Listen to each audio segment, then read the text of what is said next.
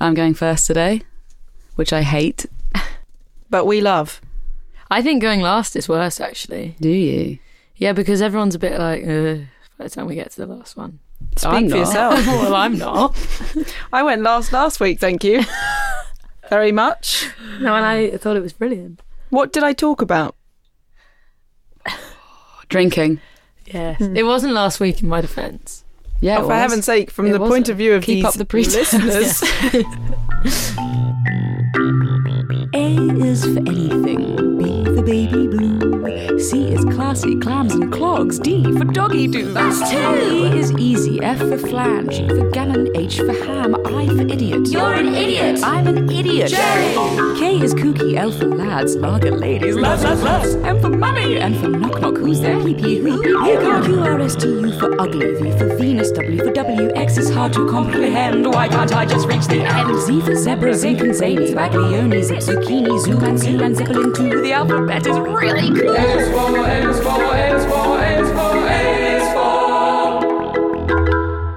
Well, I'm going to talk what today is E.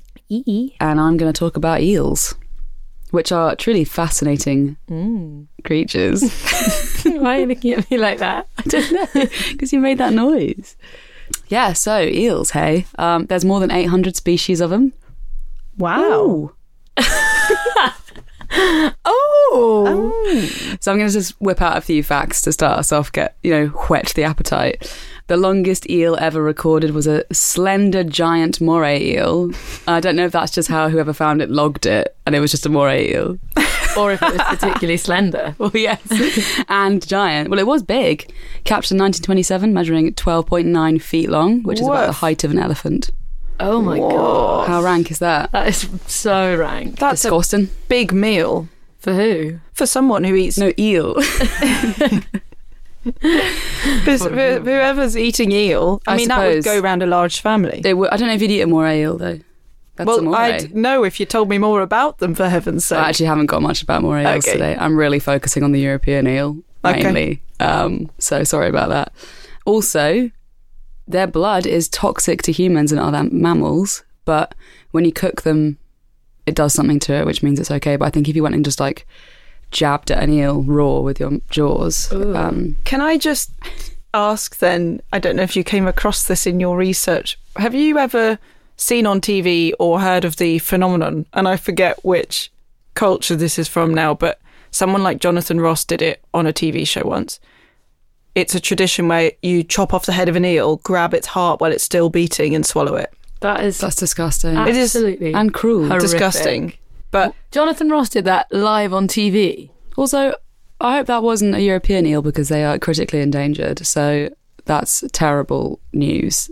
Bad, bad Jonathan Ross. right. So, anyway, um, as I was saying, they are critically endangered European eels. And there's like a black market of fishing for elvers, which are baby eels, Oh, which we've eaten jelly. I haven't ever. Yeah, you bloody have. I've watched you shoveling them into your When? gob. When? When? Somewhere in Spain on tour. I have never eaten an elva. and an elva. It's- they kept putting them all over everything. They just look like we thought it was like a shredded cabbage or something, but it was baby eels. No, because I was veggie at this point. someone respects her elvers. But Elvis Presley. no, don't start. um, a pint glass worth, which is a kilo of elvers, can fetch up to four thousand pounds on the black market. Oh my god. Yeah, so they've actually been um, quite involved with organised crime units, Because they're endangered. That's why everyone wants them. and I guess they're quite hard to fish. Okay. Well, as in not actually to catch, but there's not. Yeah, there's not Yeah. a lot of them. So why were they chucking them all over everything you ate in Spain? because there's a legal amount of elva fishing that is allowed and it's particularly used in Spain. So we ship them. It's the River Severn does a lot of it, and we ship them out to. Well, Europe is legal, but anywhere beyond that isn't. And there's a huge demand from like China, so they pay the big bucks to get these over. But actually, in Europe, it's only about 150 pounds for a pint glass worth of elvers. But yeah, random because we don't we don't really eat them. No. here. Uh, we used to. They used to just like deep fry them like little crispies. There is absolutely nothing, nothing that appeals to me about eating an eel. Have you had it before? Well, I don't think so, but you're trying to tell me I have. You might have, I don't know, with that situation. We I- did think they were a vegetable for quite some time. Maybe then. Vegetable. Oh, she's on it today. Love it. I don't like the idea of like a jellied eel.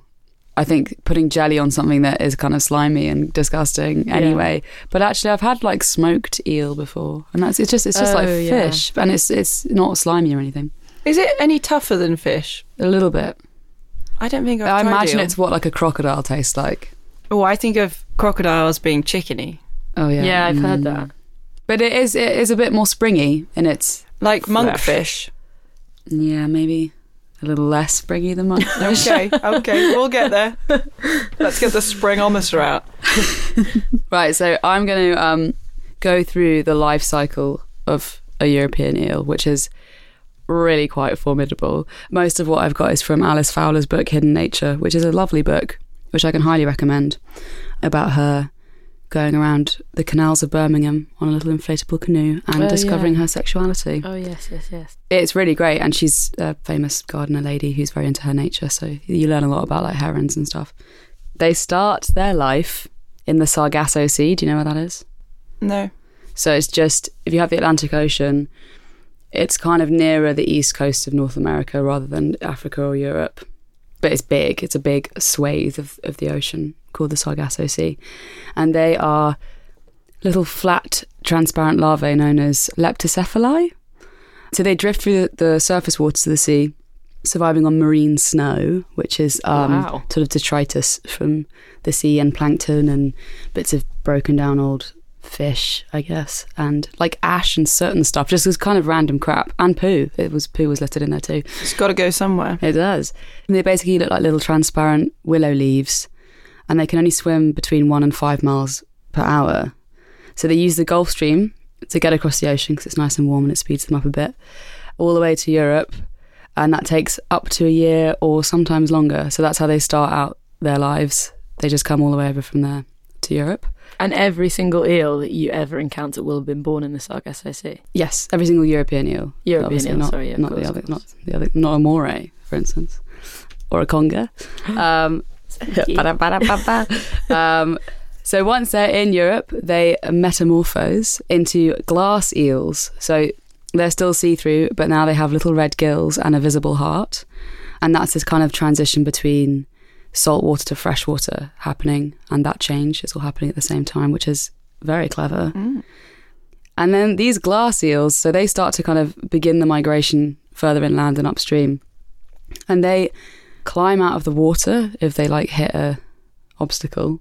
And they flatten themselves to look like a blade of grass to hide from herons, That's which really is so cool. cool. That's really cool. And what's actually happening is that because we've got a lot of kind of like man-made engineered rivers that have smooth sides, and then we have a lot of like dams and weirs and things like that, they can't get out to kind of shimmy around the side and jump back in, and they can't get up. So because they're endangered and their their numbers dropped massively in the last few years, the Thames and I think across the whole of the country, they've got these eel passes, which are kind of like a ramp with like bristly bristle brush kind of turfy material on them, and the eels climb up the ramps and then ju- just jump in and carry Oh on my their God. journey because they have Oh, a wow. little stairway, which is quite nice. That's lovely. Proud to be British right now. yeah, yeah. I read that on the government website as Did well. you? Yeah, Like the idea of them having to show a little card, an eel pass. yeah. Let me through. I'm elderly. Oh my god! That's why you were writing all these down before we got in. Yep, I wrote down 20 puns. I can't wait for the other 16. So next, they start to darken, um, and pigmentation takes place. And they're called. This is when they're elvers, elvers, and they have an incredible sense of smell at this point, which helps to guide them to their kind of like chosen water that they're going to go to because they can survive in like lots of different kinds, and obviously going all over the country. And their smell, it's incredibly strong, and it picks up there's like a link to basically DNA from their genetic counterparts that have already made the journey that enables them to go to like the same places, which is like insane. So meet their relatives. well, their relatives won't be there because you'll hear what happens in the cycle of this. Um, Jelly eats them on top of all her food. yeah, exactly. Sprinkled that- on Jelly's brekkie. Thinking that seaweed. Yeah. um, so yeah, they head up by their little snozzers to wherever they're going. As this is happening, their skin starts to get thicker, and at the end of the migration, there will be a yellow teenaged eel. And at this point, they choose their sex. Oh my god. Yeah, Get me into the Sargasso Sea right now. I want to choose my sex. can they? Can they, but once you've chosen, you ha- that's it. There's no going back, yeah. Mama. That's so cool. But no, so basically, I mean, in the book it says they choose. I don't know if that's maybe slightly dramatic language. It's it's determined by environmental factors, but there's a kind of element of evolutionary choice, I suppose. Um, so what happens is, if you're in an estuary or nearer the sea, or in a high population density area of eels, you'll be male. But if you've pioneered further upstream, you'll be female of course. obviously always hard work for us fucking hell whatever um, so basically if conditions are hostile you're going to want to be near the sea and stay in the estuaries and stuff like that because you're going to want to be male because you have a higher survival rate um, but if the conditions are good then you're going to want to push upstream become a lady because actually the prize of like being able to eventually go back to the sargasso sea and release your eggs Release the eggs. I know, I literally knew you were about to see that. Lower the globe. um, it's, but it's it's that definitely worth it. um, so yeah, and you also it means you get your obviously your genetic material all passed down like faux show. Jenny's not smiling at me over there when you release those eggs. Um, so the eels, you know, decided it's going to be a lady eel, and now they just chill at like the bottom of whatever water body they're in. They love lakes, canals, rivers, anything, As- and if it's muddy, that's great. They like that kind of silty crap at the bottom, and this is where they mature into silver eels. So at some point when they reach between eight and eighteen years old. They start to make their way back across the Atlantic to Wow. spawn and die in the Sargasso Sea. And this is the really interesting bit that's a kind of a bit of a mystery. So, a mature freshwater eel ready to breed has a, a dark grey, brown, black, which is what they said, a dark grey, brown, black body. Um, and its yellowish sides turn silver and its belly goes white and their eyes grow much bigger and they start to store fat and their pectoral fins lengthen for open ocean swimming. And why it's people are kind of baffled by it is that obviously they've come over on the, the warm currents of the Gulf Stream and now they're going to have to make a 5,000 kilometer journey back without that, um, which is a hell of a long way for an e- like an eel. I mean, it's not exactly like it's not like a whale or something. It's just this tiny little thing. They also don't eat for the entire journey, which we know because their anus closes. Seals over.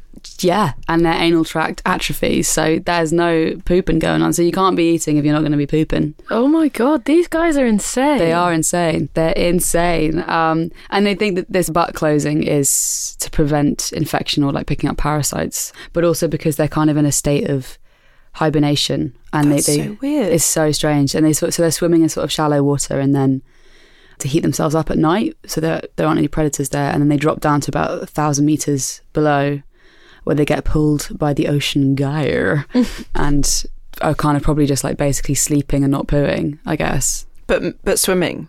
but swimming and kind of being like tugged along slightly. God, it sounds lovely. Tug that eel. Tag it in. Um, so and then yeah, and then they get all the way back to the Sargasso Sea and um, lay some eggs and die.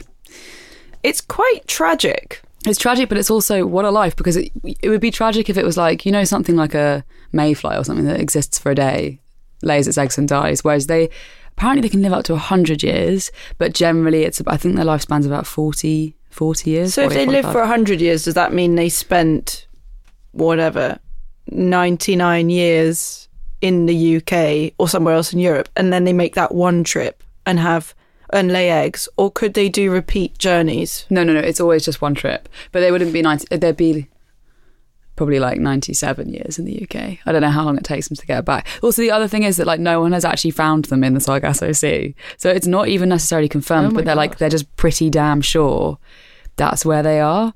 But they act, they're a complete mystery. Wowzers. it does sound made up. it does, doesn't it? It does. But then they've studied that. they're- Sealed anuses, the Sargasso Sea. Tugged along. A hundred years? well, I think 100 years is pushing it a It bit. all smells a bit fishy. Um, yeah, but also they're very, very ancient creatures, so they are going to be quite weird, and they go all the way back to 70 million years ago, and they haven't changed much since then. And if you think about, let's put that in perspective for you.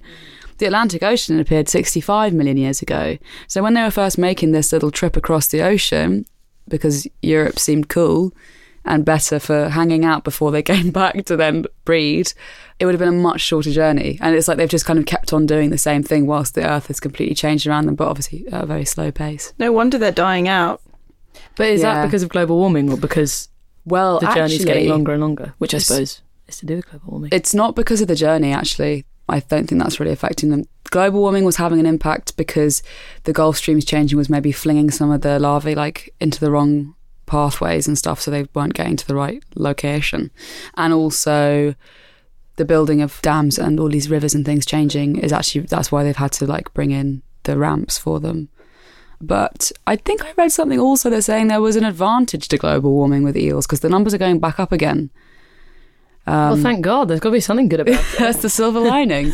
um, but yeah, that's the European eel's lifespan, and well, it's that was absolutely fascinating. It really was. May cool, I isn't it? ask, have you ever um, encountered an eel in nature? yes, I once saw an eel washed up on the beach with its mouth open and a fish. It had tried to eat a fish that was too big for it.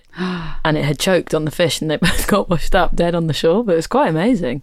what a way to go. What a way to go, yeah. That sounds quite That's like kind of how like- I would die. Elvis dying on the loo eating a hamburger. yeah. Elvis Presley. You can't do it twice. that was Thinking of mine. him. You've got 16 more to go. E is for etymology. The definition of etymology it's the study of the origin of words and the way in which their meanings have changed throughout history. Not to be confused, of course, with the meaning of a word, which I think in this segment I will do several times because I was, I was, I was running dry on the on the etymology research, so I sort of went into meanings a bit. But you know, we'll have fun. We're Yeah. having fun. Etymological theory recognizes a limited number of basic mechanisms in the evolution of words. So there's language change, I guess, over the course of time, borrowing words, adoption of foreign words. So, for example, croissant or So what was that? croissant. so, yeah, adoption is a loan word from another language. Uh, word formation. So, when you compound two words together. Um, and another one is portmanteaus, which is two words blended together to make a new one. So, smoke and fog, smog. Ah, Right. yes. Um, More, more. yeah, yeah. more, oh, I more, liked this more. one. This one I'd never thought about, but electrocute, electricity, and execute. Oh, my word. Isn't that groundbreaking? Can That you think is- of one, Gel? Oh, put me on the spot, why don't you? Bullying you. You can you can definitely think of one. What do you have to eat between your first meal? of Breaking the day- fast. Brunch. Yeah, that is breakfast. Brunch. But that is what breakfast. Oh, no, hang on, yeah. This isn't this isn't meanings. This is uh, Sorry. the history of the words and how they have evolved. No, but brunch is less exciting than electrocute. So. Agreed, agreed. Most of them are not very exciting because they they're like brunch and Brangelina. One other I didn't. Hang on a minute. well, Brangelina is just a nominal portmanteau, isn't it? But it's not, I mean, I suppose so, but I don't know if that one will go down in history in the same way that, like, smog has now become part of the English language. I reckon Brangelina will go fairly far down in history. Yeah, long enough. I mean, definitely for the length of our lifetimes. No, Brangelina. Yeah, Yeah. because we'll still be alive and referring to them thus. Yeah, I suppose so. Yeah, yeah, yeah, yeah. When I am 90, I will not be shutting up about Brangelina. I tell you now. Then you've also got onomatopoeia, Mm. developing words, so things like click or grunt. I never thought of grunt as an onomatopoeia, but it was given as an example. Yeah, That's I, a rubbish one. well, I I'm more think like that one- smash. yeah, or poo, But no, Who's not an onomatopoeia? plop. Plop. ploppers, yeah. Yeah. really what I want to talk about is several words that I came across with some fascinating etymologies. Number one, Avocado. Does anyone know the etymology of this word? I don't think I do. No. Do you want to have a guess? What do you think it could come from? If you had to guess, think about the word. Is it split into sections? Nah, it was a trick question. You won't guess it. but it comes from an Aztec word, which is aguacatl, which is, I guess, very similar. Our, our cuddle. Agua, I don't know how to, pr- I don't speak Aztec, but um, Well, then get out. it's. I'm gonna, I'm gonna say aguacatl, okay. which sounds a bit like our cattle, but don't be misled. That's got nothing to do with it. Our cattle is the Aztec word for testicle. Oh, now we're cooking with gas. Which kind of makes sense because they're drooping, soft fruits, easily bruised, A hideous, in a leathery skin. Green inside. shriveled, and ruining the planet.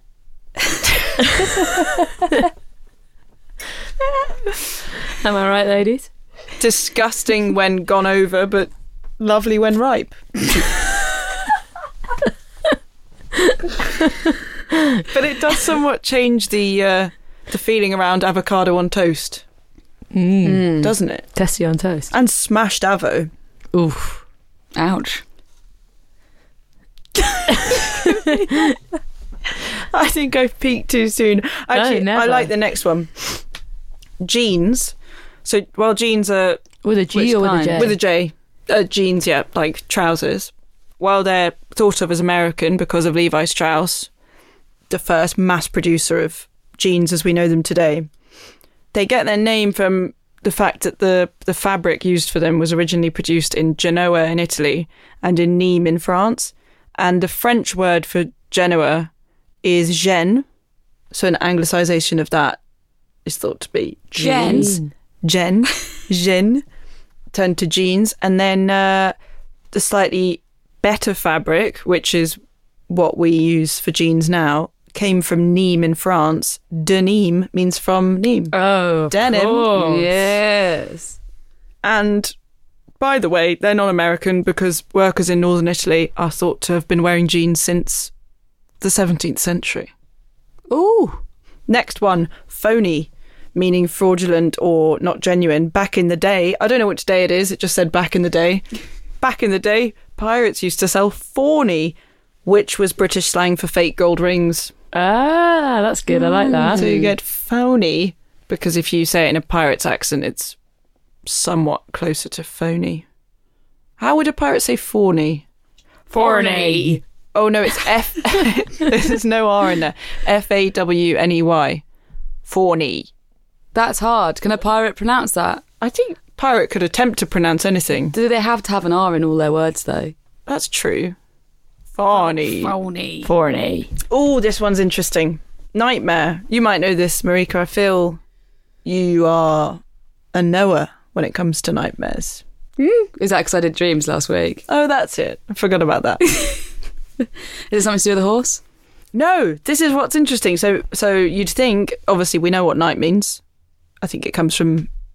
Well, this etymology is very complicated because you get back. There's a Latin version, then there's like a Germanic version, and then there's a Proto-Indo-European version, and they just get the words get smaller and smaller and smaller, and the meaning is often the same as it is today. But Right. so I'm not going to go into the origins of the word knight. But mare, you'd think, would be relating to a horse. In fact, a mare is a malicious entity in Germanic and Slavic folklore that rides on people's chests while they sleep, bringing them nightmares. Oh my god. Which is, if you've had sleep paralysis or heard of it, you know people talk about the hag. So when you have sleep paralysis, Don't and you, talk about Marika like that. you wake up and you can't move, completely paralyzed. And I think it's a state of half waking, half sleeping. And it's a common phenomenon that people describe a hag sitting on their chest. oh, that's so And scary. so I guess it's this same naughty woman that sh- she's, Wait, does she have to be a woman? it is a woman. It's like a witchy woman. The mare is also thought to have ridden on horses.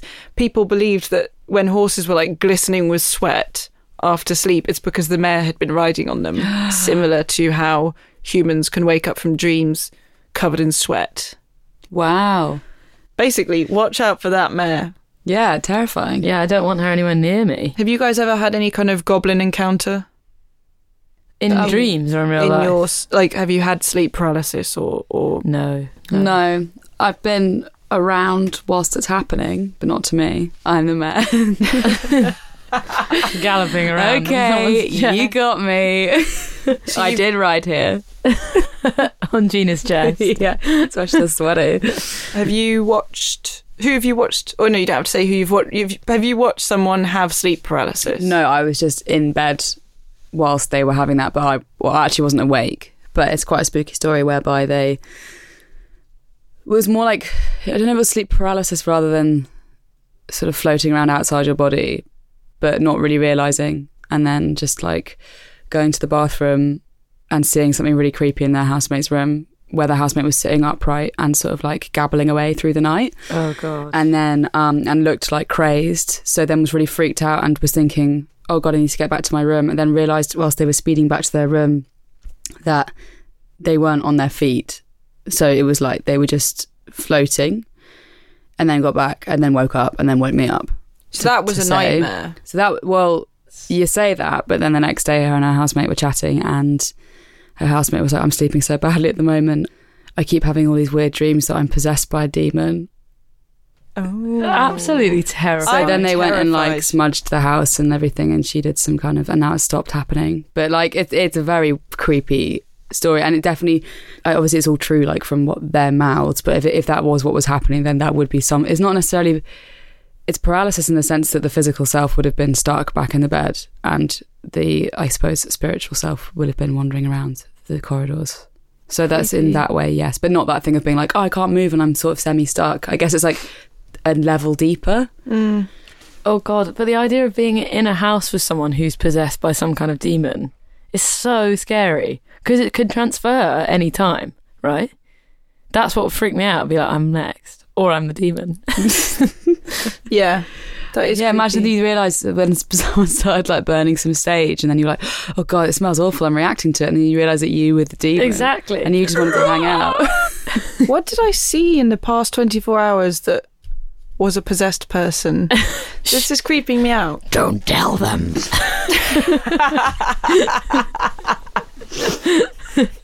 oh, I've scared myself. I God, am you genuinely a almost bit killed scared. coffee then. Oh, this is a good one. Clue, as in I was like, "You haven't asked the question yet." clue, as in a clue. I don't know how to define it. Yeah, a hint. Sorry. Oh yeah, nice hint.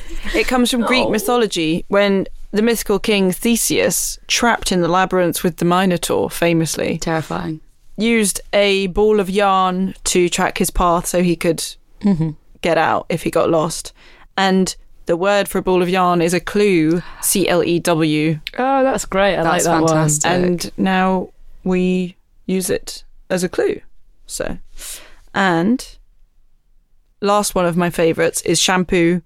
It's a Hindi word meaning to massage. It comes from the Sanskrit root word, which is chapati, as in like the breads that we eat, chapati. Yeah. And it means kneading or pressing.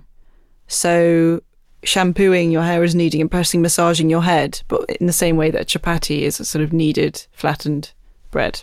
Fabulous. one. Well, Oh, there you go. I liked that one. Mm. Now I've taken the liberty of etymologizing your names. Oh my Oh, my!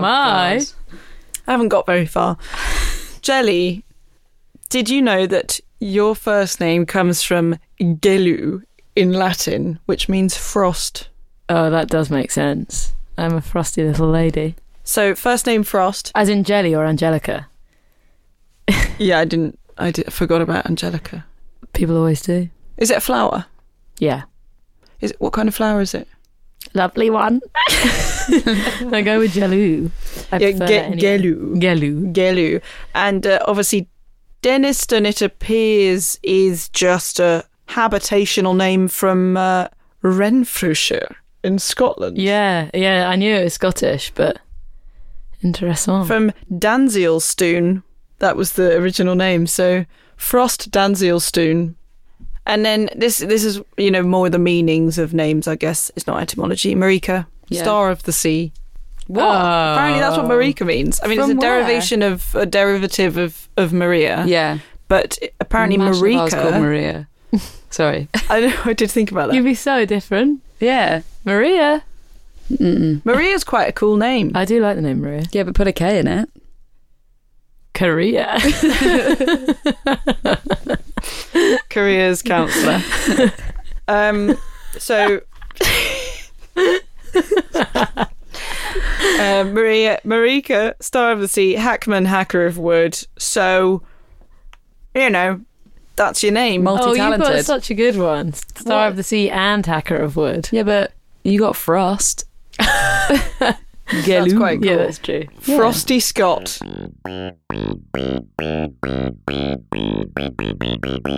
All right then, ladies, shall we proceed? Absolutely.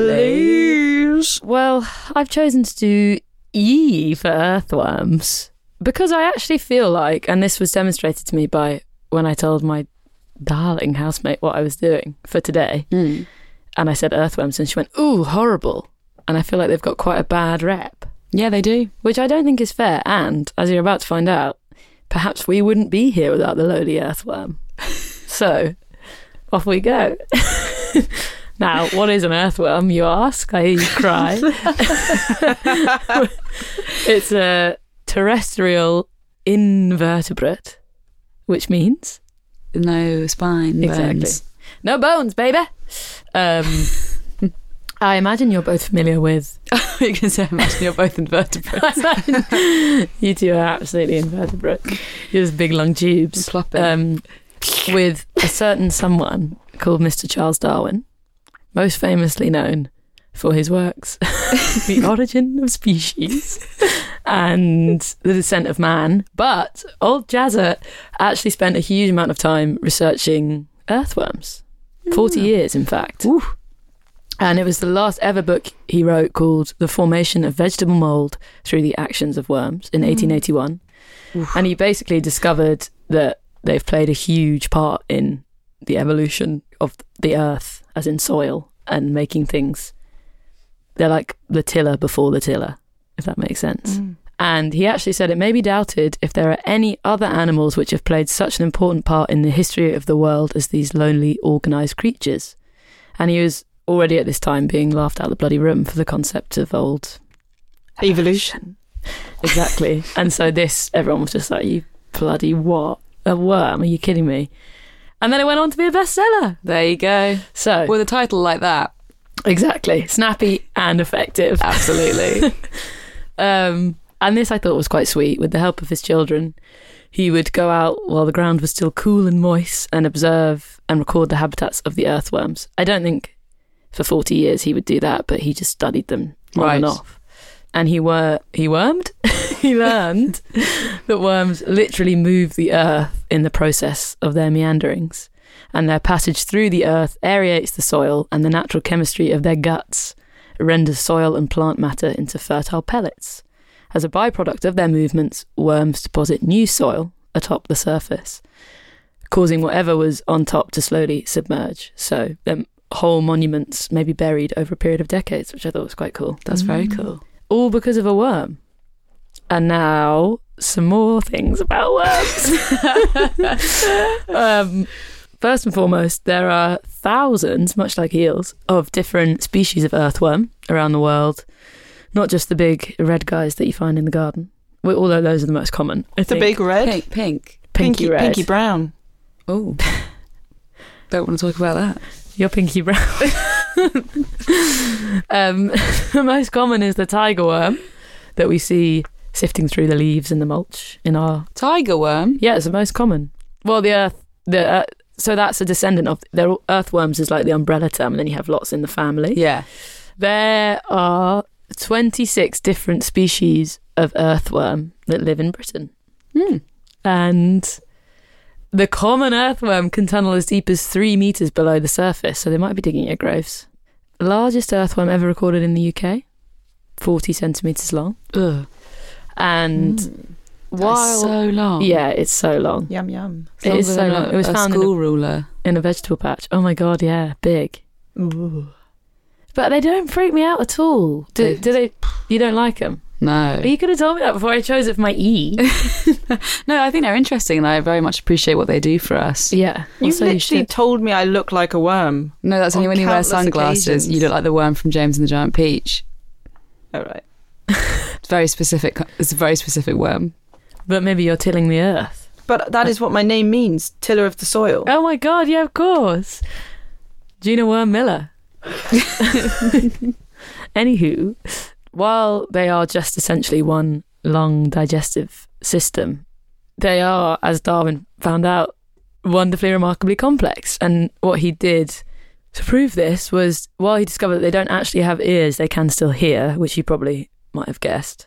But he did a little experiment where he popped them atop his piano in a pot of soil and watched as they went back into the soil when he played a note because they it, they were hearing the sound via vibration rather than through their ears because they don't have any Mm-hmm. and they don't have lungs they just breathe through their skin What?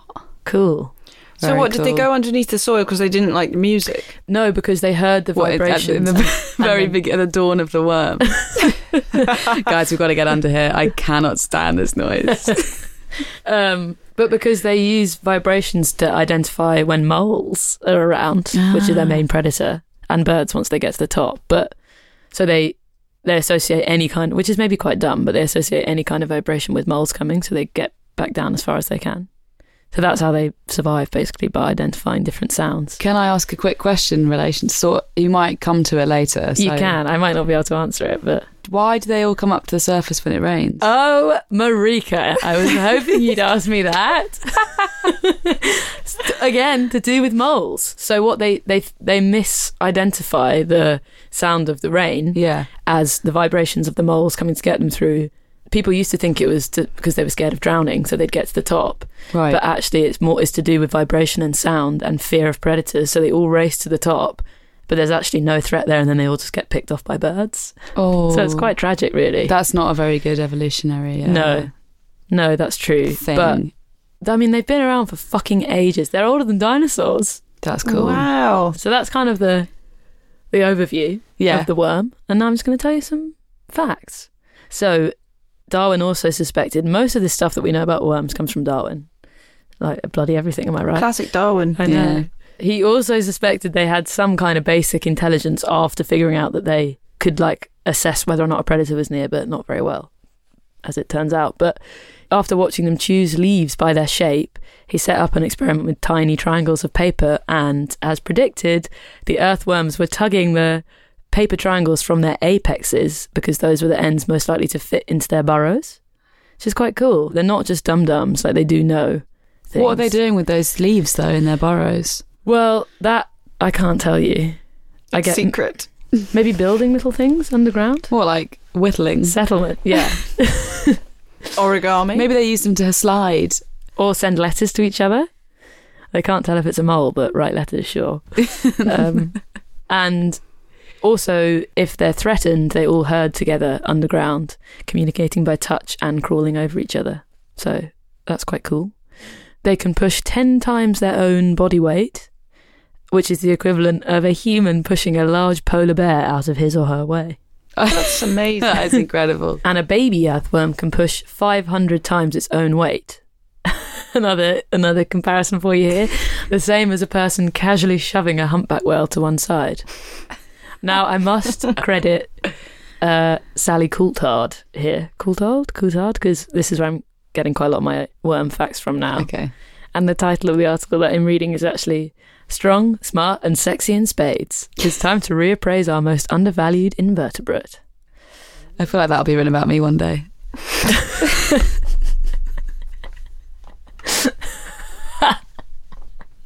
The Marika Hackman story. That's the title of your own biography. Yeah, exactly. Um, what else do you want to know, guys? Oh, maybe why they're slimy? they're slimy, obviously, because it helps them plop through the soil. They don't plop. No, they push. They sift squirt. humpback whale across. They hamp they hamp their way through the soil, and it also helps them to breathe. Actually, the slime because they diffuse oxygen and carbon dioxide through their skin, But and for this to s- happen, the surface has to be moist. sorry, I was just thinking of slugs. I was Ugh. wondering if it's the same reason for sliminess.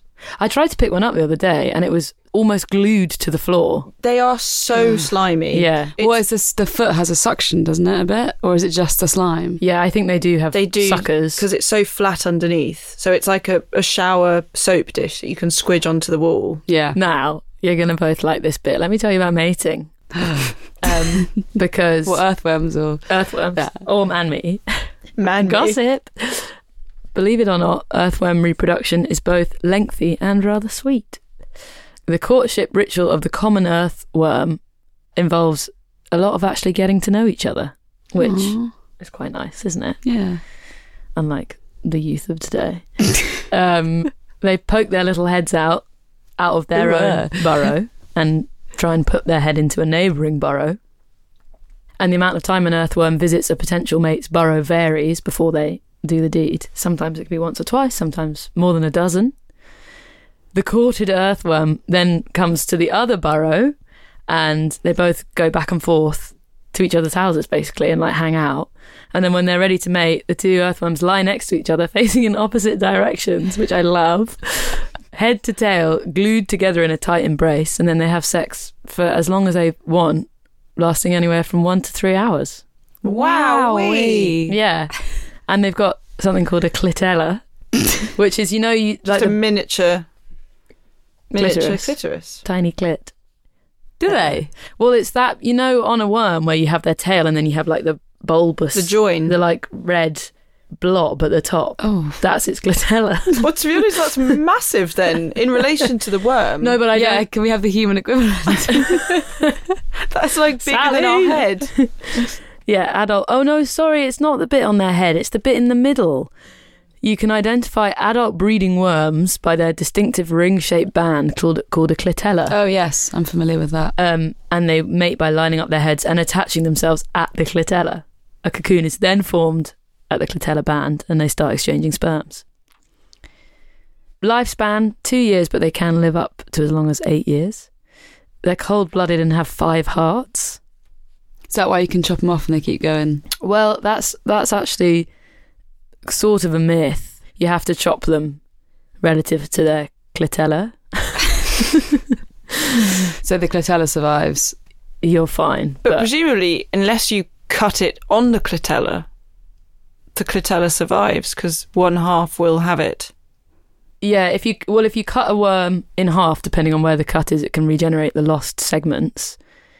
And they have five hearts located close to the head and before the clitella. So if you cut a worm behind the clitella, then it can regenerate its tail. But if you get a heart or the head, Yeah, dunzo. right. and I imagine it's not a particularly pleasant experience for them. The I like largest worms. worm in the world is 9.8 feet long. Oh, yeah, and they digest half of their body weight on average each day. So, to process waste, food waste from a family of four each day, you would need 2,000 worms. And there you go. Wow. That's very cool. They're very cool. Yeah, I do. re- I do really like them. I don't want them like uh in my space all the time, but they don't fuss me at all.